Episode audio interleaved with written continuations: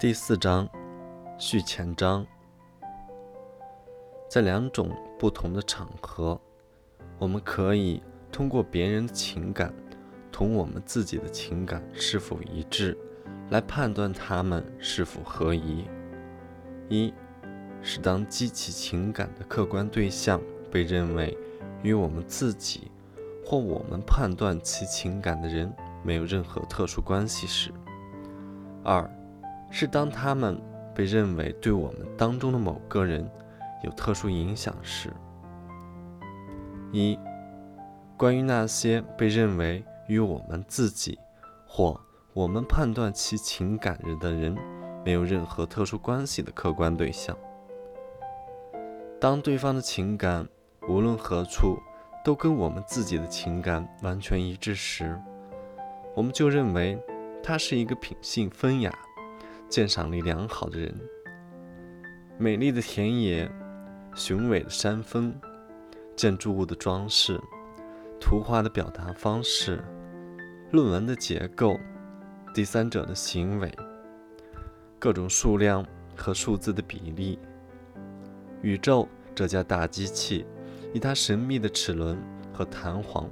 不断产生、不断展现出来的种种现象。所以这些科学和鉴赏方面的一般题材，都是我们和同伴认为跟谁都没有特殊关系的客观对象。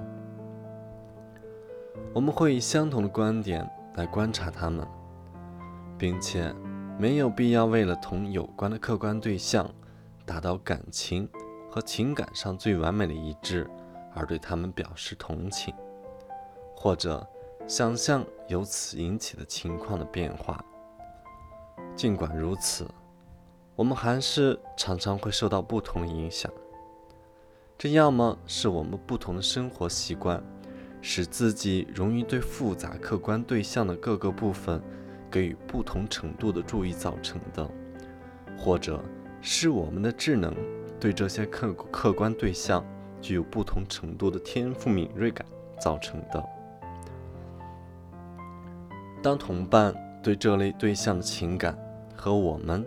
对他们的情感明显和容易一致，以及对此我们或许从来没有发现过某个人会和我们不同时，毫无疑问，虽然我们必然会赞同他，然而他似乎不应该因此而得到赞扬和钦佩。但是，当我们的情感，不仅同我们的感情一致，而且引导我们的情感时，当他在形成其感情时，似乎注意到我们所忽略的许多事情，并且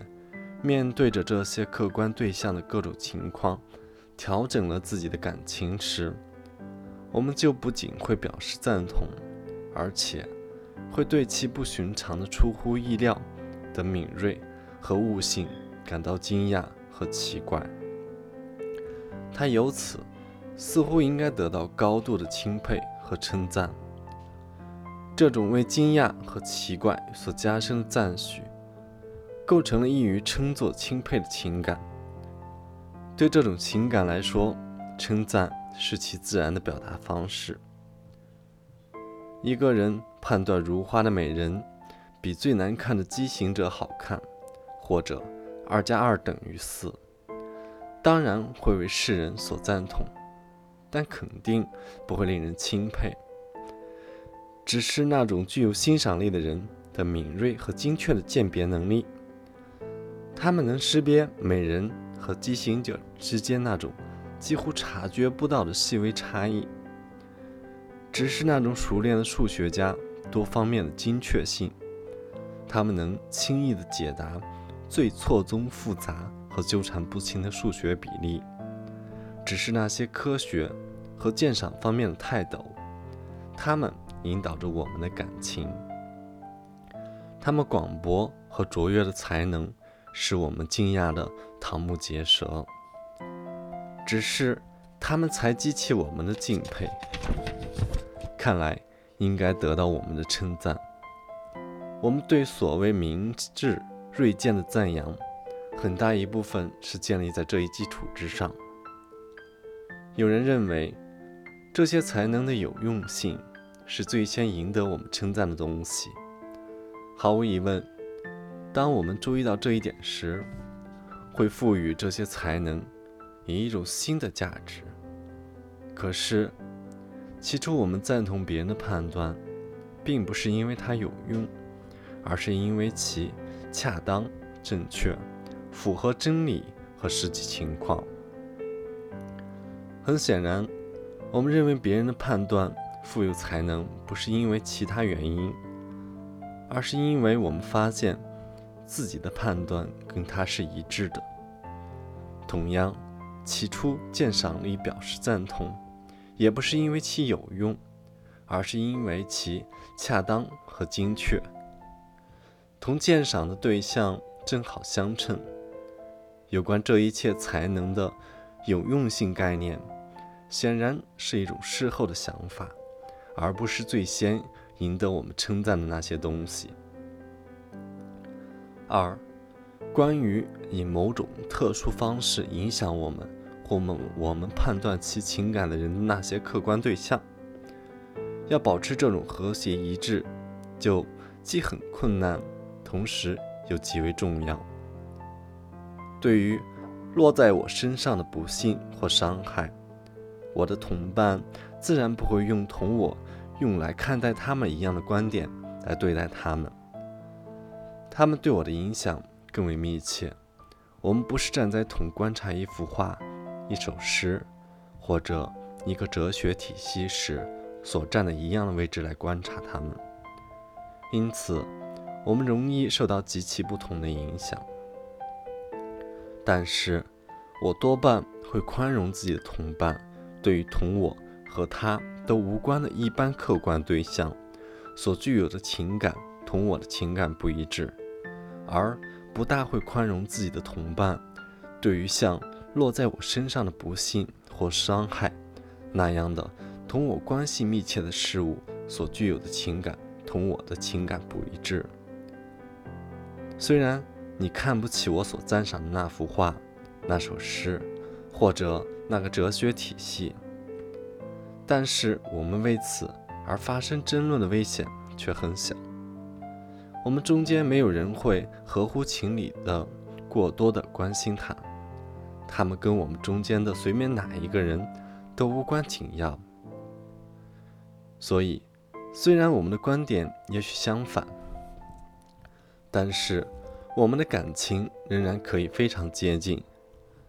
而就你我。都受到特殊影响的那些客观对象来说，情况就大不相同了。尽管你的判断就思辨来说，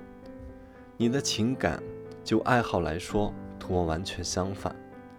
我仍然很可能宽容这些对立，并且，如果我有心调和，还可以在你的谈话中，甚至在这些题材上找到一些乐趣。但是。如果你对我遭到的不幸，既不表示同情，也不分担一部分使我发狂的悲伤，或者你对我所蒙受的伤害，既不表示义愤，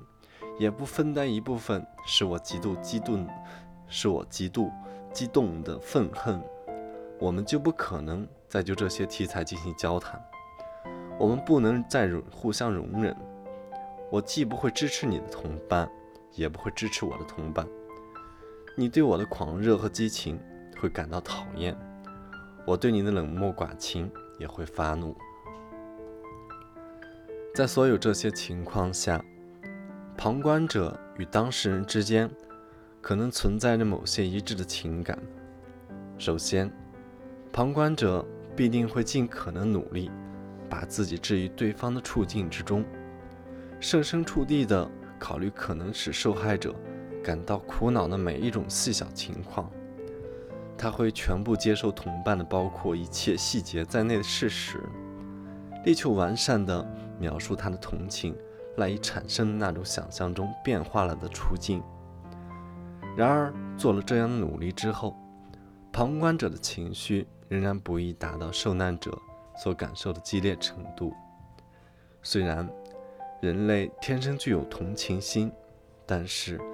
他从来不会为了落在别人头上的痛苦而去设想，那必然是当事人激动的激情程度，那种使旁观者产生同情的处境变化，想象只是暂时的。认为自己是安全的，不是真正的受难者的想法，硬是频繁的在他脑海里出现。虽然这不至于妨碍他们想象跟受难者的感情有多些多少相似的激情，但是妨碍他们想象跟受难者的感情激烈程度相近的任何情况，当事人意识到这一点，但还是急切的想要得到一种更充分的同情。他渴望除了旁观者跟他的感情完全一致之外，所无法提供的那种宽慰。看到旁观者内心的情绪在各方面都同自己内心的情绪相符，是他在这种剧烈而又令人不快的激情中可以得到的唯一安慰。但是，他只有把自己的激情降低到旁观者能够接受的程度，才有希望得到这种安慰。如果我可以这样说，他必须抑制那不加掩饰的尖锐语调，以期同周围人们的情绪保持和谐一致。确实，旁观者的感受与受难者的感受，在某些方面总会有所不同。对于悲伤的同情与悲伤本身，从来不会全然相同，因为旁观者会隐隐意识到。同情感由于产生的触境变化只是一种想象，这不仅在程度上会降低同情感，而且在一定程度上也会在性质上改变同情感，使它成为完全不同的一种样子。但是很显然，这两种情感和相互之间可以保持某种对社会的和谐来说足够的一致。虽然他们绝不会完全协调，但是他们可以和谐一致。这就是全部需要或要求之所在。为了产生这种一致的情感，如同天性教导旁观者去设想当事人的各种情境一样，天性也教导后者在一定程度上去设想旁观者的各种境况。如同旁观者不断地把自己放在当事人的处境之中，由此想象同后者所感受到的相似的情绪那样，当事人也经常把自己放在旁观者的处境之中，由此相当冷静地想象自己的命运，感到旁观者也会如此看待他的命运，如同旁观者经常考虑，如果自己是实际受难者。会有什么样的感觉？那样，后者也经常设设想，如果自己是他。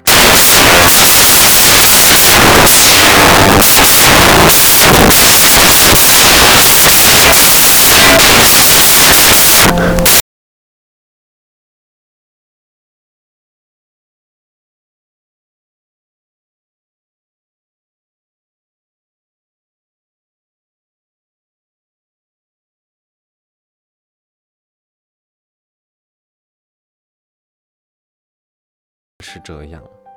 并且，因为他做了这样的设想以后，其激情比原来的激情大为减弱，所以，在他面对旁观者之后，在他开始想到他们将如何被感动，并以公正而无偏见的眼光看待他的处境之后，